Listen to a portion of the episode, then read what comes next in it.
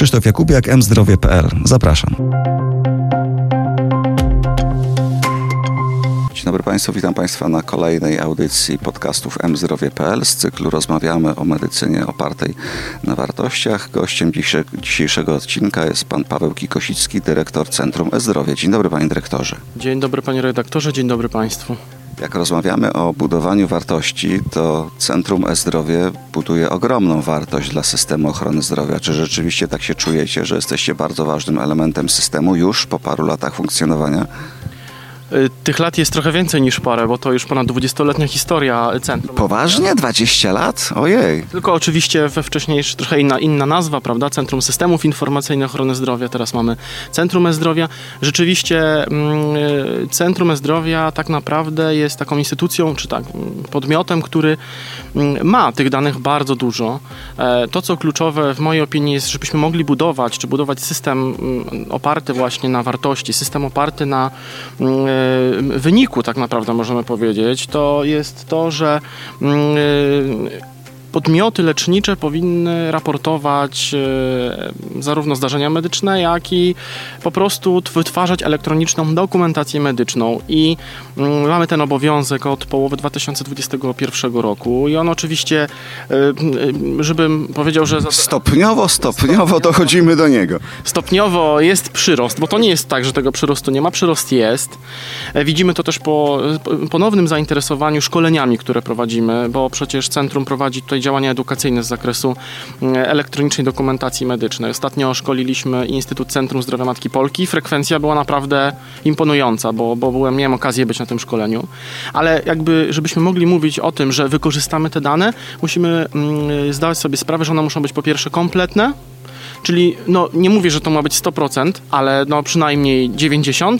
No i oczywiście to, co jest bardzo ważne, no one muszą być dobrej jakości, czyli musimy tutaj pilnować również tego, aby podmioty czy placówki, które raportują, które przygotowują elektroniczną dokumentację medyczną, robiły to dobrze i poprawnie dlatego też szkolimy, ale yy, budujemy przecież też kolejne yy, typy elektronicznej dokumentacji medycznej. Teraz jest akurat kilka tych typów, ale są kolejne projekty, które będą wchodziły w życie i one przewidują również w ramach tych projektów właśnie elektroniczną dokumentację medyczną.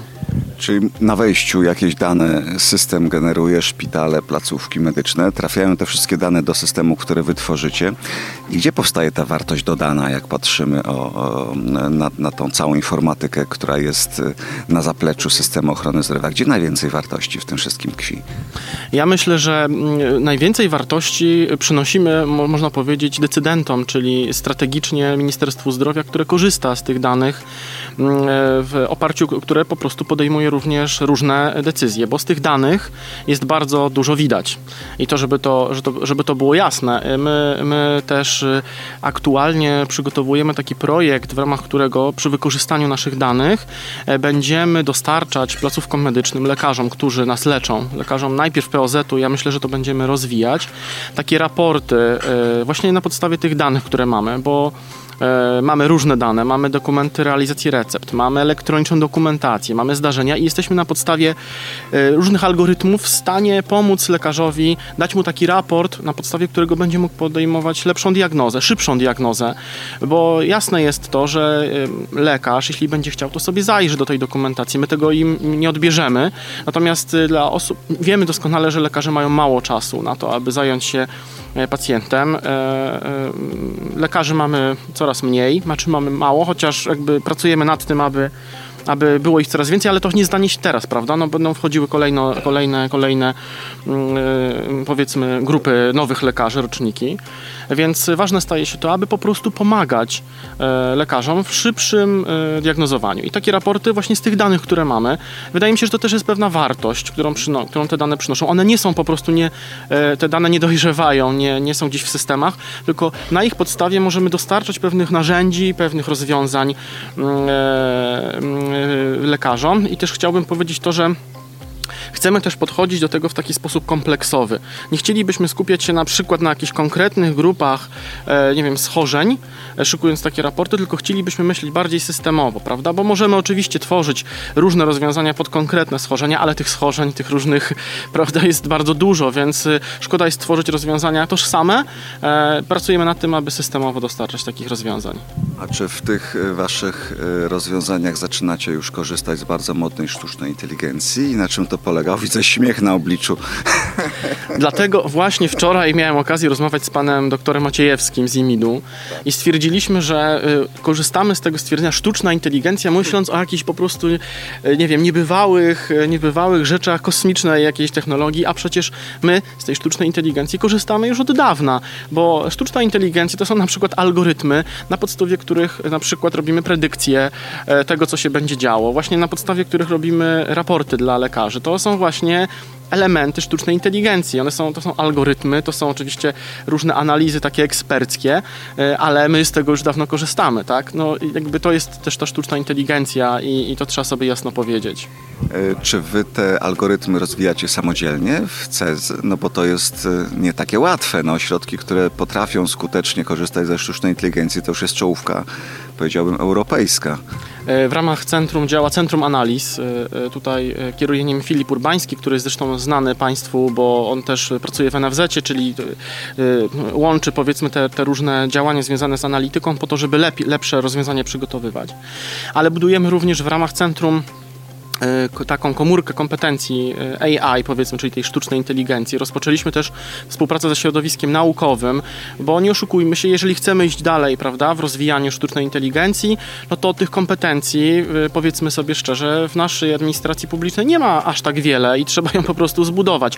A kto ją zbuduje, jak nie środowisko naukowe, które ma naprawdę mm, e, mm, świetne osiągnięcia, jeśli chodzi o, o- o teorię i dzięki temu, dzięki temu, że oni tą teorię przygotowują, mają szansę w ramach centrum e, ją wdrażać. E, Będziemy też zapraszać młodych naukowców. Ja myślę, że to też warto tu już powiedzieć. Już o tym mówiłem, ale to też warto wspomnieć, że będziemy zapraszać młodych naukowców, którzy będą mogli dzięki współpracy z nami swoje pewne, powiedzmy, przygotowane prace takie teoretyczne wdrożyć, prawda, w życie. Będziemy e, e, mówić, jakie mamy zapotrzebowanie i, i we współpracy z takim środowiskiem, właśnie z młodymi doktorantami, doktorami, będziemy przygotować takie rozwiązania.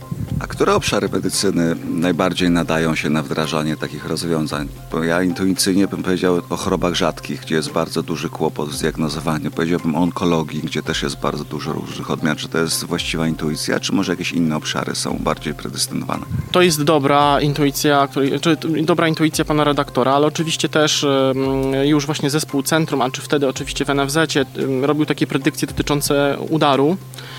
I to są też, to są też takie, mm, wydaje mi się, obszary, które jesteśmy w stanie gdzieś tam y, zaopiekować. Bo... Udaru, czyli y, predykcja, kiedy nastąpi udar, żeby 10 minut wcześniej podstawić karetkę.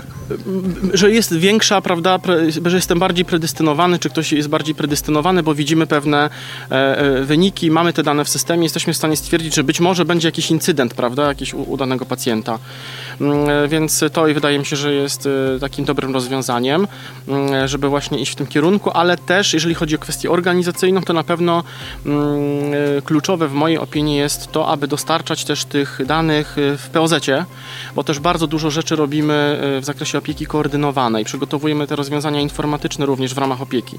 Indywidualny plan opieki, indywidualny harmonogram, to są też te rozwiązania, które mm, pewnie w głównej mierze rozpoczniemy tak naprawdę wdrażanie różnych takich rozwiązań właśnie w opiece koordynowanej po to, żeby wspomóc e, e, organizacyjnie opiekę i, i współpracujemy też bardzo blisko właśnie ze środowiskiem lekarzy rodzinnych, z panią profesor Mastalesz-Migas, ale też z panem prezesem Zielińskim, więc tu jesteśmy w bieżącym kontakcie.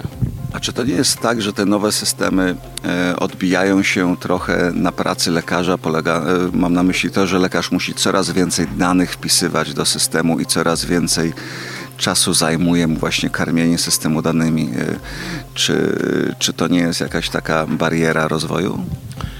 E, Jest kilka generalnie powiedziałbym barier, bo jak mnie ktoś pyta o, o te bariery mm, rozwojowe, to ja mówię, że żeby było dobrze, to musimy, musimy pamiętać o tym, że nowe technologie, e, ale e-zdrowie też kosztuje. I, I ono kosztuje pieniądze, ale kosztuje też niestety pewnie zwiększony na początku czas który musimy poświęcić na to, aby, aby nakarmić. No każdy, tak jak to y, często się mówi, żeby pewne algorytmy czy pewne rozwiązania mogły się uczyć, no muszą mieć odpowiednią ilość, odpowiednią liczbę danych, wobec tego jakby nie jesteśmy w stanie mm, tych rozwiązań tworzyć. Dlatego ja też powiedziałem na początku, że bardzo ważne jest, aby była większa liczba tych danych, tak, dotyczących zdarzeń medycznych, dokumentacji elektronicznej, po to, żeby te systemy właśnie, bo to jest po to, żeby one też mogły się uczyć. Jeżeli ja mam 20% danych czy 30% danych, prawda, z systemu, no to niekoniecznie uważam, że mm, jest to próba, która pozwoli na, na tworzenie jakichś bardzo zaawansowanych rozwiązań. Ale tak jak powiedziałem, jeśli będę miał tych danych 75%, 90%, no to jestem w stanie stwierdzić, że tutaj jest już to taka liczba, która pozwoli mi na to, pozwoli nam na to, aby tworzyć takie rozwiązania, bardzo zaawansowane. To spytam jeszcze o dwa tematy. Pierwszy to są rejestry kliniczne i w ogóle tworzenie rejestrów w polskim systemie ochrony zdrowia brakuje, szczerze mówiąc, moim zdaniem przynajmniej brakuje takich miejsc, gdzie gromadzilibyśmy informacje o wybranych jednostkach chorobowych, żeby na tej podstawie mierzyć efektywność leczenia i mierzyć jakieś rzeczy, które pozwolą nam skutecznie leczyć pacjentów. Czy nad tymi rejestrami również jakoś pracujecie?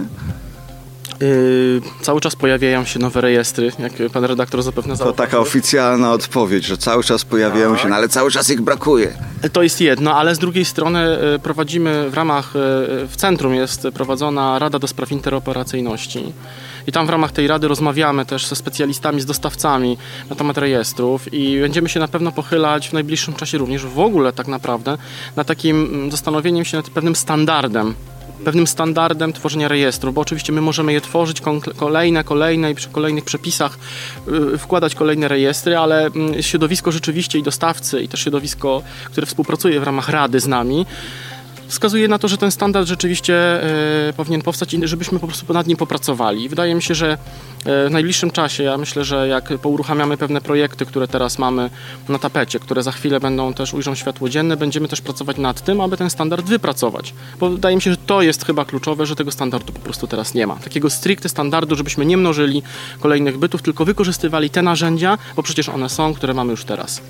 Krajowy Rejestr Nowotworów to jest chyba taki przykład, e, który się w ostatnim, znaczy rejestru, który jest populacyjny, co prawda, ale który w ostatnim czasie przeszedł ogromne przeobrażenie i właśnie powstał w taki sposób otwarty, że można dołączać kolejne rejestry e, poszczególnych jednostek chorobowych i powstał też PROCH, prawda? To jest właśnie ten kierunek.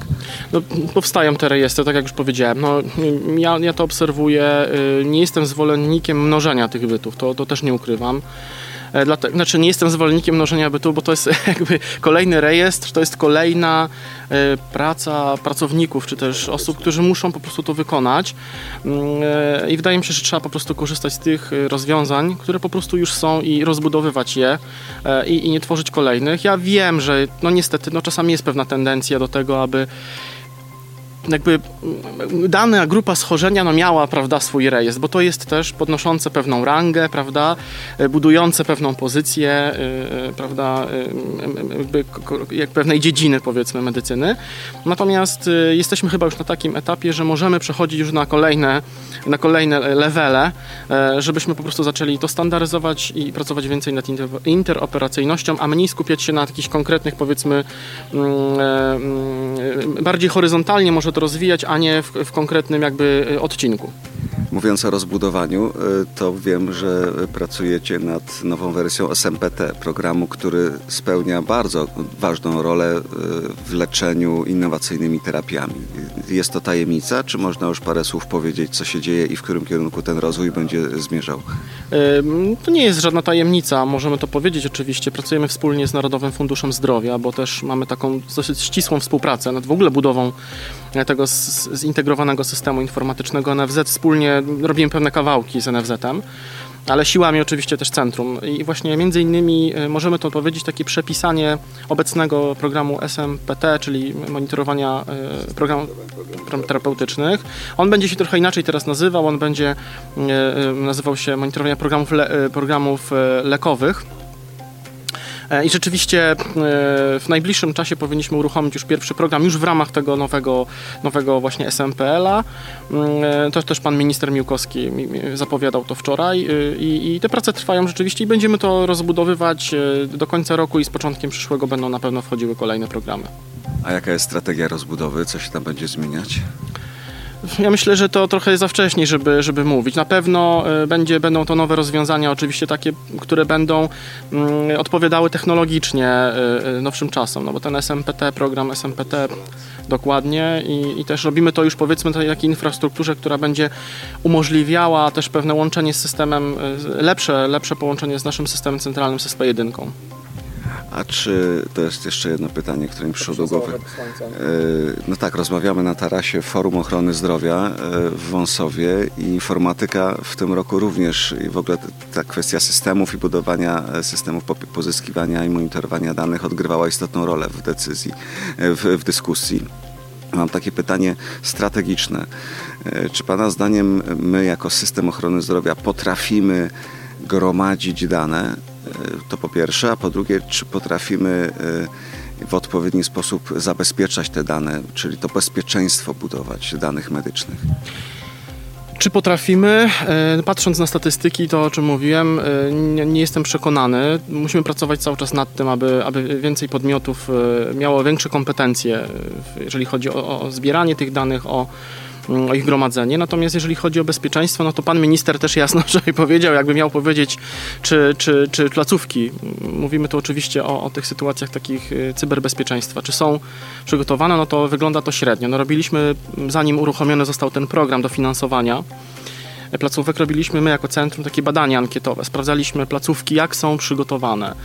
Mm, no i mówiąc szczerze, no to te, te, te wyniki nie napawały nas jakimś specjalną, e, e, specjalnie nie były pozytywne. Musimy też mieć na uwadze to, że pewnie część placówek troszeczkę podała dane, bo to są deklaratywne dane, no to pewnie trochę zawyżyła, e, prawda, sposób zabezpieczenia, mm, ale o tyle cieszę się, że centrum będzie mogło tutaj wesprzeć placówki, bo budujemy zespół reagowania na incydenty, jeżeli chodzi o dane.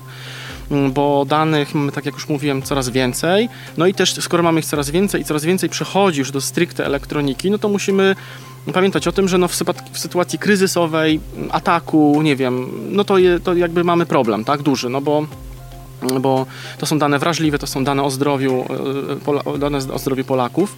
Wiemy, co się działo, jak były te cyberataki w niektórych placówkach jakiś czas temu i, i, i, i z czym Wiem dlatego, że też wspieraliśmy te działania e, naprawcze i wiemy, e, z czym to tak naprawdę się wiązało, tak? Choćby badania laboratoryjne, mamy próbki e, poznaczane kodami kreskowymi, jeśli nie mamy dostępu, nie mamy tam żadnych danych na, na tych fiolkach, jeżeli rozejdzie nam się kod kreskowy razem z systemem, bo będzie zaszyfrowany, to my tak naprawdę nie wiemy, kogo jest ten materiał i co z nim zrobić, tak? Więc, więc no, naprawdę można ogromną szkodę wyrządzić, więc cieszę się, że w ramach CEZ-u powstaje ten zespół reagowania na incydenty i już pan minister podpisał decyzję, będziemy na jesieni, teraz rekrutujemy osoby, które tam będą pracowały i to będzie takie miejsce, w którym placówki będą mogły się zwracać z różnymi problemami, będą mogły komunikować się, będziemy prowadzić szkolenia bardzo intensywne z zakresu cyberbezpieczeństwa i w ogóle ochrony danych, bo to jest bardzo ważne. E, więc e, będziemy też mieli, co zapowiadałem, taką karetkę mm, e, cyberbezpieczeństwa, czyli będzie taki zespół. To jest nietypowe dla akurat dla zespołu reagowania, ale biorąc pod uwagę to, jaką mamy skalę tego zapotrzebowania, to stwierdziliśmy, że takie rozwiązanie też na pewno będzie przydatne. Cyberkaretka? Cyberkaretka, tak. Czy będziecie y, ekipą informatyków wsiadać i jechać gdzieś do szpitala, który potrzebuje pomocy? Dokładnie. No, będziemy musieli to robić. No, wiemy tutaj, y, y, jesteśmy y, operatorem usług kluczowych też, tak jak i, i, i duża część placówek, które podlegają ministrowi zdrowia, ale to nie będzie dotyczyło tylko tych. No, będziemy tam, gdzie jest potrzeba, tak naprawdę. E, jeśli placówka nie będzie w stanie sobie pomóc, prawda, nie będzie w odpowiedni sposób zabezpieczona, no zdarzy się, prawda, no jak wiemy, no może dojść do tego e, cyberataku, to będziemy wtedy pomagać, tak jak robimy to teraz, w odzyskaniu danych, e, nie wiem, w odszyfrowywaniu danych e, wspólnie z innymi instytucjami. No tak, czyli w informatyce, w systemie ochrony zdrowia dużo się dzieje. Nie tylko te recepty, które są sławne i które są symbolem rozwoju, mówiliśmy o bezpieczeństwie, mówiliśmy o, o przetwarzaniu danych, o podejmowaniu dobrych decyzji. Która z tych wartości związanych z informatyką jest Pana zdaniem najważniejsza? To ostatnie pytanie na koniec. Co jest najważniejszym źródłem wartości w, w informatyzowaniu systemu ochrony zdrowia? To ja powiem tak. Y, dwie rzeczy bym powiedział. Jedna rzecz to jest taka, że one mogą, to informatyzowanie czy to ucyfrowienie może pomóc y, medykom, lekarzom w lepszej diagnozie. Musimy pamiętać o tym, że tak, po pierwsze, nie rozmnożymy lekarzy w ciągu roku, a po drugie, społeczeństwo się starzeje. E, za 30 lat będziemy mieli, 60, będziemy mieli bardzo duży odsetek osób, które są w wieku powyżej 60-65 roku życia i żaden system, nawet najlepszy system, e, myślę, na świecie, nie będzie w stanie podźwignąć tego, po prostu nie ukrywajmy, finansowo, tak? Bo mm, tak jak ostatnio rozmawiałem też z panem doktorem Maciejewskim, e, osoba powyżej 60, leczenie osoby powyżej 60 roku życia kosztuje trzy razy więcej niż każdej innej grupy poniżej. E, Więc musimy sobie to przemnożyć i zobaczyć, jaką będziemy mieli grupę za jakiś czas y, osób powyżej 60 roku życia i żaden system tego nie udźwignie. Więc musimy myśleć o tym, żeby ta informatyzacja szła w takim kierunku, aby ułatwić lekarzom leczenie, prowadzenie pacjenta i przerzucenie maksymalnej liczby usług czy różnych rozwiązań właśnie do tej strefy online. A druga wartość y, w mojej opinii jest taka, że i, to też staram się y, wdrażać w CEZie, od, kiedy, od kiedy przyszedłem, żeby te rozwiązania, które są tworzone, one, żeby one były tworzone dla użytkownika, który będzie z nich korzystał, a inaczej bym powiedział, nie dla, z użytkownikiem, a nie dla. Bo czasami wydaje nam się, mm, to też gdzieś powiedziałem kiedyś, że nawet najlepszy programista e, nie będzie wiedział, jak przygotować usługę dla użytkownika, bo ten programista nie będzie pracował później na tym 20 lat, tak jak mamy SMPT, tylko on po prostu to wykona i odda, jak to się mówi, i będzie ewentualnie utrzymywał albo zbierał uwagi, że jest coś nie tak w systemie, Mm, e, co też się zdarza. Więc wydaje mi się, że to jest bardzo ważne i kluczowe, żeby zacząć też e, współpracę z w ogóle z środowiskiem profesjonalistów i też rozmawiamy. Mieliśmy już spotkanie z Izbą e, Lekarską Naczelną. Teraz z Izbą Diagnostów Laboratoryjnych. E, Mamy też z Izbą Aptekarską zaplanowane, bo chcielibyśmy, żeby te systemy, te rozwiązania były właśnie tworzone wspólnie z nimi. Oni też e, wtedy, wydaje mi się, ci profesjonaliści będą inaczej podchodzić do pracy w tych systemach, jeśli będzie się w nich dobrze pracowało, no bo skoro i tak cyfryzujemy, idziemy do przodu z tymi rozwiązaniami, no to niech te rozwiązania będą przyjazne dla nich, ergonomiczne i rzeczywiście przydatne. I to wydają mi się dwie wartości, tak, że musimy myśleć o tym, co będzie za ileś lat i pamiętać o tej demografii, a po drugie musimy te rozwiązania tworzyć przyjazne, user-friendly, jak to się mówi, tak, po staropolsku e, i takie, które, y, bo pamiętajmy, że jak budujemy system, budujemy go tak, jak pan redaktor powiedział, na przykład na 20 lat i niech on będzie po prostu dla tych osób przyjazny, a nie z nienawiści do ludzi.